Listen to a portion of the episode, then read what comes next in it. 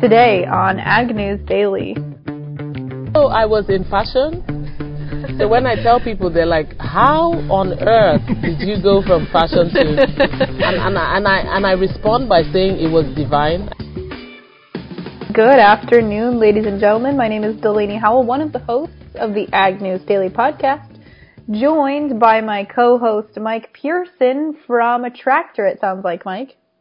Yes, indeed, Delaney. I'm up here helping Hamer Farms get some harvest completed. And you know, these guys, they're up here in Grundy County, which in Iowa is is the best soil mm-hmm. in the state if you talk to a soil scientist. So I was talking to Ted a little bit ago and you know, he's kind of depressed today, Delaney. He's depressed. Kind of, Why? He's depressed. I mean, his corn's only bringing about 500 bushels an acre. Uh, okay, Mike. Just wanted to see if I could get you to follow along. Yeah, I got it. Thanks. All You're right, testing my active listening skills. I was, and you passed. Thanks. So yeah, no, it, the corn is the corn is going really well. In my uh, trip up here, I noticed a lot of the fields were done. We have mm-hmm. seen the uh, the Iowa farmer certainly kick it into gear over the past couple days and uh, get this corn out of the ground. Mm-hmm. Now we're just uh, plugging away at beans. Yeah, yeah, both beans and corn actually are we're making really good progress on. In fact, did you see Elaine Kub's article for uh, DTN? I did not. Okay, so she, you know, Elaine Kub is one of our frequent market analysts, and Elaine is a numbers person. She she just gets numbers mm-hmm. intuitively, mm-hmm. and so she took the harvest progress report from Monday, and then she broke it down, and she broke it down into bushels harvested per day. Oh wow! And yeah, exactly. It's it's fascinating. So, do you want to guess from the seven days leading up to October 21st, this last Sunday, mm-hmm. how many bushels of corn were harvested per day if we average oh. it out over those seven days?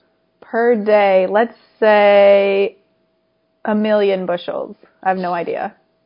211 million Oh bushels. Oh my gosh. Yes, per day, because we harvested just about 10% of the corn crop um, in that seven days, and, and that's oh, what her yeah. calculations worked out to. 211 million bushels a day per day. Exactly. Wow. That's that's getting it done, America. Hats off to the American farmer. That is getting it done. You gonna get two hundred and eleven million done there today, Mike? You know, we probably will. You know, yeah. and then we'll probably take a break for dinner and, and come back afterwards probably. and get another 211. Mm-hmm. You know, I mean, when you're up here in northern Iowa, Delaney, you and I can't even comprehend this. We're southern Iowa people. This is just different ground. Yeah. For, for you listeners from outside of the state, this is a whole different place. You know, the tall corn grows here in Grundy, Tama, and Blackhawk County, and it's it's fun to be a part of it. I mean, that's some of the richest soil too, right? Absolutely, like absolutely. The, I mean, this is where God was smiling when the he. The glacier uh, deposits are there up there. Yes, yes, mm-hmm. indeed. The glacial lobe, the Des Moines yes. lobe, I believe, was the one that came down uh, this far. Yeah, I think that's right. But Delaney, if I go much farther, I am going to be lying because my geography knowledge only goes so deep. So, what news do you have? Well, let, yeah, let's transition here into uh, agricultural news and information, moving away from history there before we get down a rabbit hole. Um, mm-hmm. We've got a little bit of news about the labeling, the two-day conference between the USDA and FDA about the labeling and regulation of cell cultured meat or meatless meat as we like to refer to it as. It really sounds like during this two-day event so far, both Secretary Perdue and FDA Commissioner Scott Gottlieb have vowed to work together. They've vowed to work fast. And it really sounds like they're going to divvy up regulatory responsibility between the two agencies. And of course, some of the cell-based meat startups like Memphis Meats, which we've talked about on the podcast, say they would like to see it um, as the as a two-pronged approach, basically, with the FDA taking the lead on a the pre-market safety of products and the USDA overseeing production and processing of products. And it kind of sounds like, I don't know if that's exactly how we're going to see it divvied up, but it does sound like FDA and USDA are presenting united front. It really sounds like they're going to kind of break up some of that responsibility. Um, and so we'll continue to watch that this week. It sounds like both of those two gentlemen have gotten to speak. They're having a lot of public commenting periods and a lot of lobbying groups like the NCBA has their lobbyists there, so we'll yeah, and. I know some uh, reps from the U.S. Cattlemen who we've mm-hmm. had on the podcast before were up there as well. So it is definitely a big deal. And, uh, you know, it'll be good to have some certainty on that uh, yeah, fake it sounds issue. like at least I think it was Secretary Perdue made a comment saying like they'd like to get something in place by the end of next summer, by the end of next year, end of next summer. Well, you know, if those products are going to come to market, they're going to need uh, going to need some regulatory certainty, and then mm-hmm. we can mm-hmm. let the consumers decide whether they like wholesome, delicious, naturally raised product of the animal itself, products that have been raised with care and love by the American and, uh, and you know, we'll give the Canadians some credit here, uh, livestock producer, or if they want something that has been raised in a nutrient bath, coated in antibiotics, okay. in a lab somewhere. That's, that's your opinion. That's not an opinion. The consumer's going to get to decide, Delaney. Okay, but I'm saying all that other stuff about how you're spinning it is your opinion. I'm not. Those are all facts. Okay, I don't know. They're all that. facts, but okay, at the end of the day, what we're talking about is a finished meat product, right? Yeah. That's what we're talking about, whether it's from an animal or whether it's from a lab. And what we're seeing is that finished meat products can cause trouble, Delaney. Did you read this about the rogue sausage in Japan? No. I feel like this is going to be set up to be something interesting or gross. No, it's interesting. So okay. there was, you know, we've cracked a couple jokes about the, uh, the uh, crackdown on airports of people smuggling in meat and so forth uh, from China and bringing that into the U.S. Well, that happened in Japan. 3.3 pounds of sausage were smuggled or basically just brought into Japan in the luggage of a Chinese tourist, and that sausage was infected with African fever. Great. So the uh, the ag ministry in Japan is certainly freaking out a little bit. They're invite and uh, asking everybody who's involved in the ag industry not to travel overseas. Because here's something I didn't know, Delaney. We know that African swine fever doesn't hurt humans. We're immune to it. But do you know how long African swine fever can live in a dry cured ham? Mm, no clue. Wait, in Up a to a year. In a dry cured ham? Yeah. Oh. Exactly. It can live up to a year. That's weird. Right? So if any of that pork makes its way into pig's feed, boom, that pig's got African swine fever. Hmm. Yeah, bad deal. So folks, be careful. Don't be smuggling back any sausages from China. that just sounds, yeah, interesting. Yeah, the uh, the headline from uh, Bloomberg was "Rogue Chinese Sausage Raises Swine Fever Fears at Japanese Farms." And I was thinking, you know, you don't get to write a headline with "Rogue Chinese Sausage" very often. No, probably not. Once in a lifetime. Once in a lifetime. It made that reporter's career. Absolutely. well, um, Mike, I don't know if you know this, but the National FFA Convention is going on this week in Louisville, Kentucky.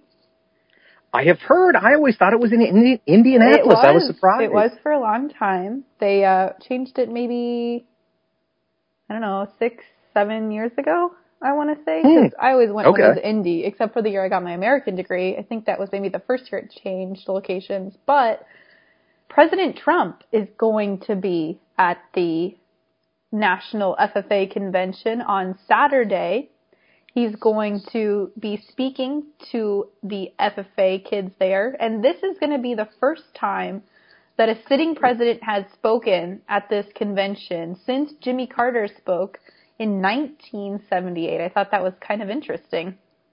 Wow. And you know, it is interesting because I know Jimmy Carter was an FFA member. Mm-hmm. I don't I don't know if Ronald Reagan I assume was yeah. being an Illinois Illinois boy, but I don't think I any think of Herbert the presidents Hoover probably was. And probably, although he might have been out of school by the time FFA Maybe, was founded. Yeah. Because he was already like big in business in the twenties. Okay. But uh, I don't think we've had a president since. Uh, I don't know if if Bill Clinton was in FFA, and I know President Trump wasn't. So I'm just kind of surprised. It's a it's a good get, I suppose, for the national FFA. Yeah, and I think it was probably done a little bit as a political move on President Trump's part, but oh, absolutely. You know, you got to figure a quarter of these kids are going to be voting in 2020, maybe half. Yeah, that's weird. Ew, that's super weird to think about. That's so true. Mm-hmm. That's right. Time marches on, Delaney. Mhm, that's true. Well, you know what else marches on with time is, of course, the seasons. And NOAA, the National Oceanic and Atmospheric Administration, have released their predictions about what to expect this winter. Good news for much of the Corn Belt, really all of the Corn Belt except for northern Indiana, Michigan, and northern Ohio are going to see average precipitation. Not expecting any big surprises on the moisture front. The surprise is coming on the temperature front. Much of the Corn Belt, particularly the western Corn Belt, is expected to see warmer than average temperatures. Delaney, this has me pretty excited. Yeah, that's nice. Warmer than average. Yes. And I'll there is it. a between 33 and 60% chance that the Western Corn Belt will be warmer than average, which is nice. I'll take it. It is nice. Mm-hmm. I'll take it too. It's a pretty nice day today, I have to admit. It is. It's a decent day. I tell you what, though, Delaney, my day just got a little bit worse, actually. Oh, why? Well, I'm up here, you know, helping the hammers get their corn yeah. out, and you know, the goal when you're harvesting corn is to get it out of the field. That's yeah. that's sort of what we're shooting for here. But of course, I don't get to do this very often. And uh, I uh, made a mistake, dumped a load here 15, 20 minutes ago, and apparently forgot to shut the door on the wagon. Mm-hmm. Not surprised. So, so there's a bunch of corn on the ground that uh, I told Ted if he tells me where the scoop shovels are, I'll I'll get to work flipping it back into the wagon. I'm not looking forward to it. That sounds be, good. Uh, that sounds like a good job for you. Yeah, yeah. So hammers, if you're listening, I'm sorry. He's going to be listening. They're a good. Yeah. Li- they usually listen. I know they're good. They're great people. I hope they're in a very forgiving mood. Oh, I guess I should do a plug for myself, Ted. I am a much more capable and cautious worker than Mike. If you need somebody else to take his place. Okay, well, good to know. yeah, you know, you filled my spot in other places, so yeah. you're you're pretty experienced at it. Yep, I sure am. well, let's see. Delaney, do you have any other news for us, or should we jump into the market? I do have one other quick update here on official damages from Hurricane Michael. The University of Georgia Extension now puts losses of cotton of the cotton crop at 550 to 600 million dollars. Um, and their initial estimates was somewhere between three to 600, but now it looks looking like it's on that upper end. Meanwhile, the Georgia Forestry Commission has lowered its estimate of timber damages. It was originally at $1 billion and they've now lowered it to $374 million. So that's good news there for the timber industry. Absolutely it is, Delaney. That is good news. I wish we had more good news in the markets today, but we don't. Do you want to give our listeners an update on uh, what the markets did for today, this, uh, what is it, Wednesday? Yeah. Um, well, for livestock producers, it's going to be some good news grain producers, not so good news, but we've got good news for you. We've got some great analysts that sponsor this podcast, the Zaner Group guys. They can help you during these turbulent times and help protect that bottom dollar, protect some risk that you may be laying out in the fields. Give them a call today at 312-277-0050. All right, Mark, here. Let's start in I guess we'll start in the grains. Not pretty across the board here. Starting in the December corn contract, down two cents today to end at 368 and a quarter, while the March cut two cents to end at 380 and a half. In the soybean pits, big, bigger losses today. November cut seven and a quarter cents to end at 850 and a quarter, while the January down seven and a half to wrap up the session at 863 and a half. December wheat closed down nine and a half cents to close at four ninety nine and a half, while the March in the red nine and a half cents to close at five nineteen and three quarters. Hopping over into the livestock pits here, seeing some strength in the live cattle markets.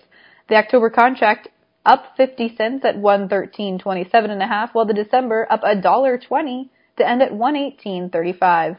In the feeder cattle, we're seeing some mixed numbers here between front month and deferred. The October down 45 cents to end at 154.62 and a half, while the November up 5 cents to end at 155.92 and a half. Looking over in the lean hog market, it was a limit up day with the December lean hog contract putting on $3 at 57.52 and a half, while the February also limit up at 64.42 and a half and rounding out the markets with the dairy Class 3 milk futures, the October contract up 4 cents to end at 15.54, while the November down 19 cents to close at 14.91. That's where the markets ended for today. Now let's hear one last conversation from the Global Farmers Roundtable last week from the World Food Prize, kicking it off here to hear a discussion from Africa. Well, I'm very excited. We get to talk to a farmer today from Nigeria, Patience Koku. Patience, tell us a little bit about your operation in Nigeria. Uh, okay, we grow corn. So we grow seed corn and regular grain um, under center pivot irrigation. So we have Reinke pivots on our fields, and so that helps because we can grow two or more crops in a year. So is it? Are you just corn all the time? Um, yeah, we did. We tried out some other things. We grow soybeans, but we have challenges with those seeds. So for now, we mm. stick with corn. What kind of management pressure does that create? If if we're corn on corn for too long mm-hmm. up here, all of a sudden we've got disease and pest issues. Are you fighting the same same type um, of thing? I would say sometimes yes.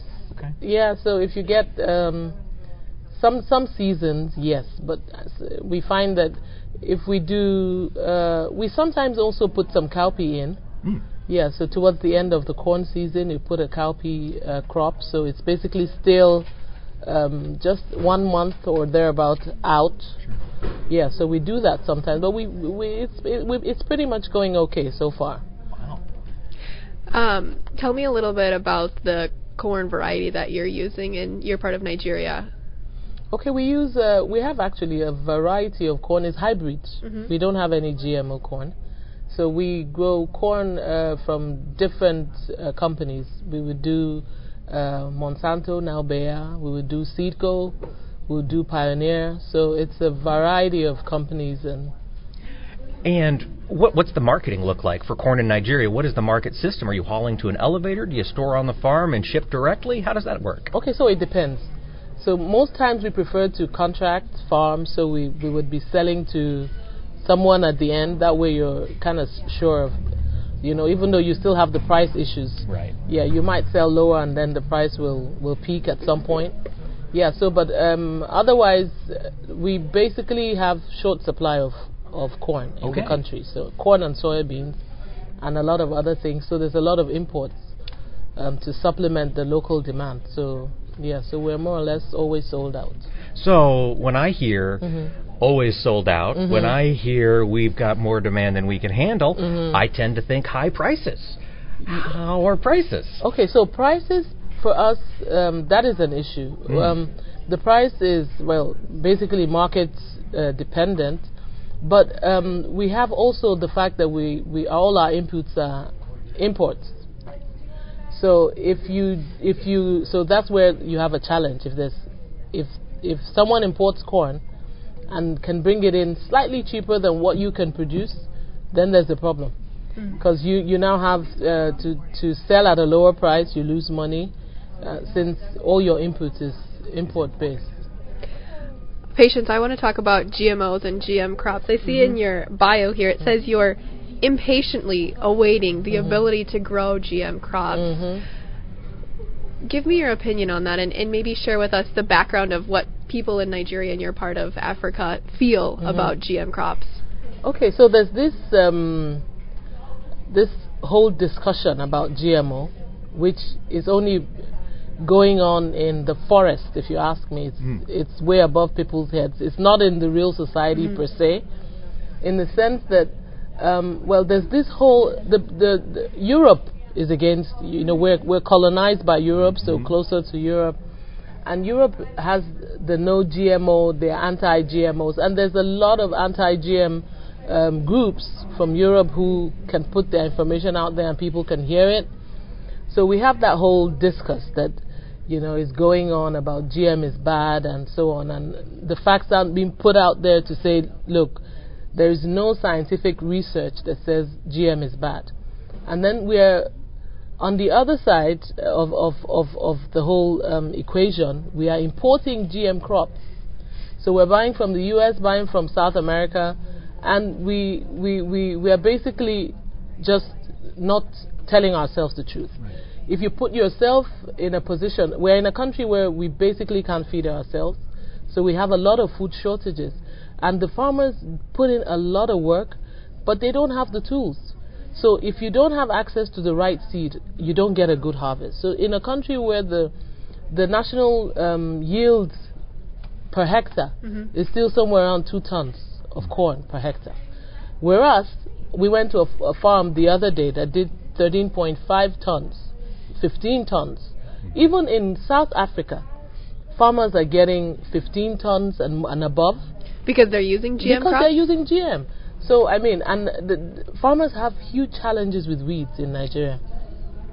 So you're constantly battling with weeds. We have drought issues. Mm. Climate changes. What uh, the, in some parts of the country we don't get so much rain. Some years the rain just cuts off, starts late, and, and, and cuts off early. So there are those issues as well.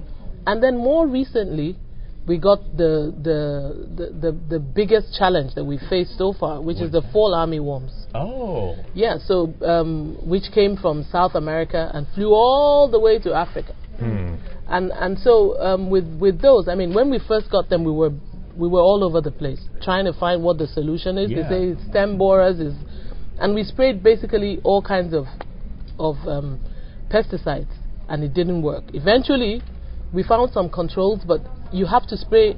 Literally, we, what we plan in a season is to be able to spray 10 times. Holy cow.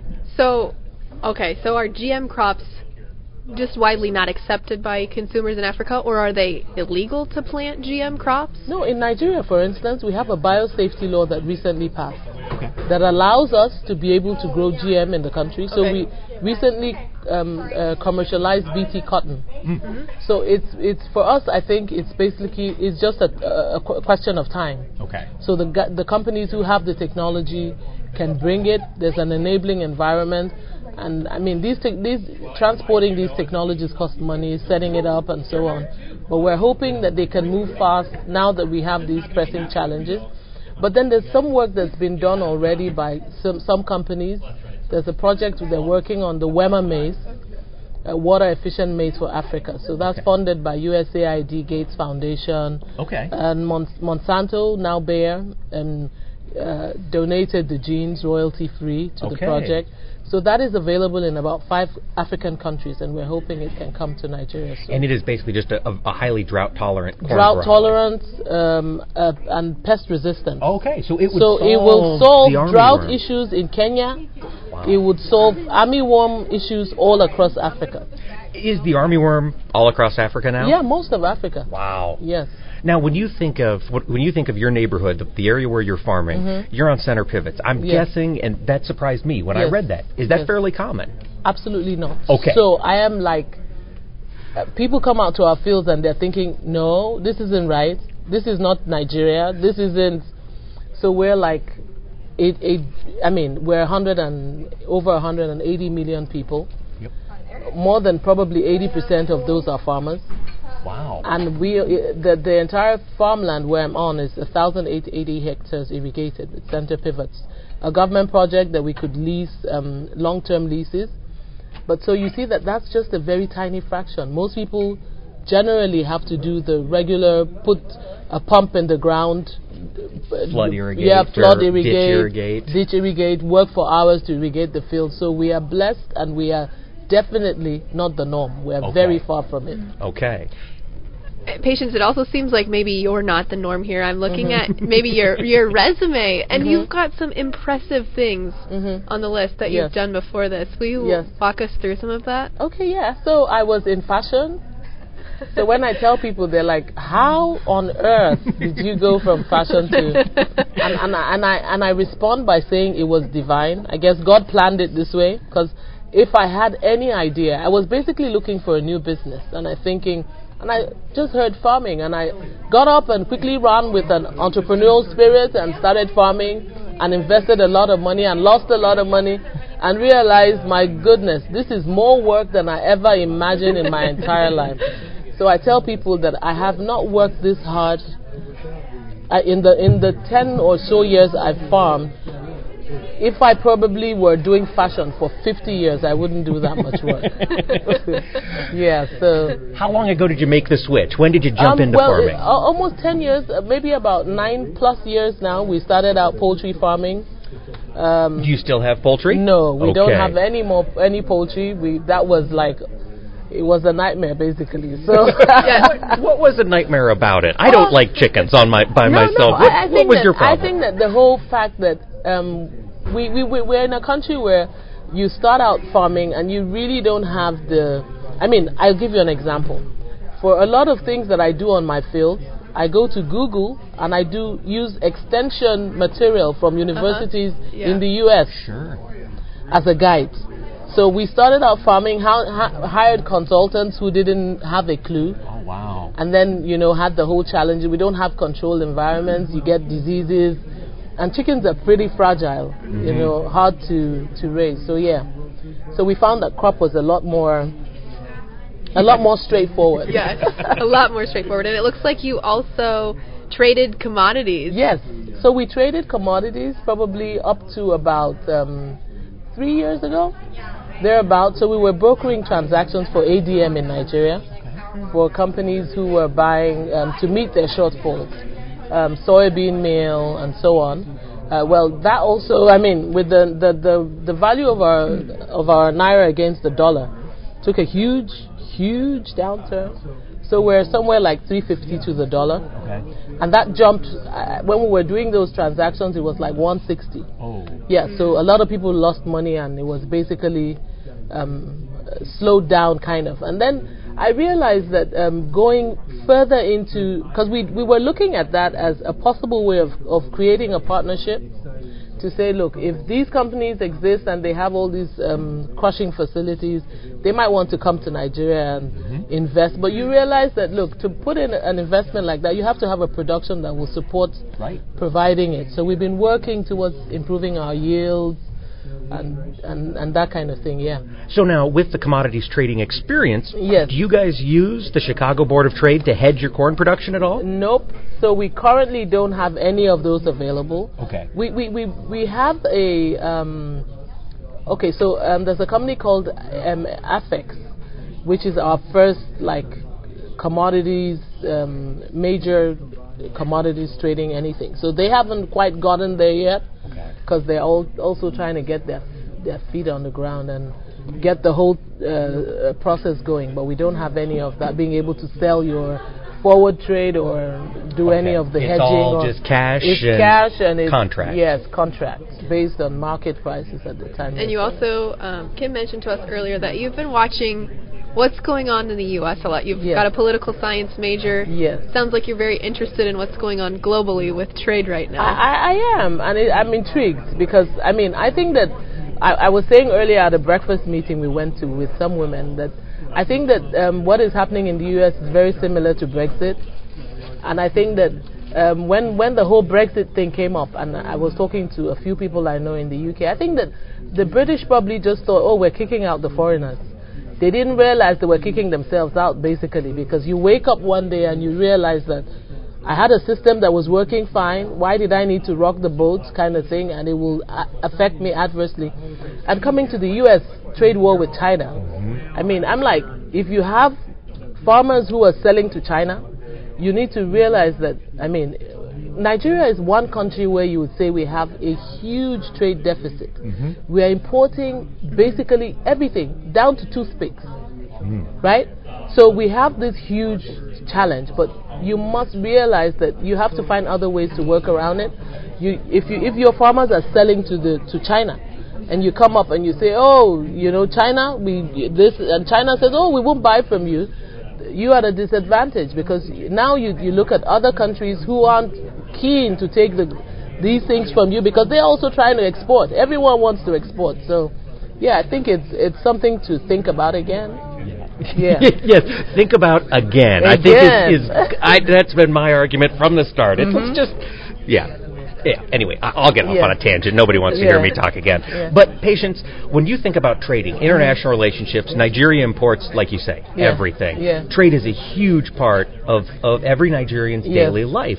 What are some of the trade things that are happening internationally with Nigeria? Mm-hmm. Are you guys I, guess I'm just not all that familiar with mm-hmm. Nigeria's trade policies. Do you guys just trade with everybody, anybody, mainly yeah, the UK and the yeah, EU? Well, well, currently, yeah, okay. we, we we trade with just about everybody and, and anybody, and I think that those are some of the things that I'd like to see change. Mm. That we'd have a more um, a, a focused trade, uh, uh, I mean, policy. Mm-hmm. So, for instance, if you if you say, which is one of the, the things that's going on in Nigeria, that you want to diversify the economy because mm-hmm. we were basically very oil based.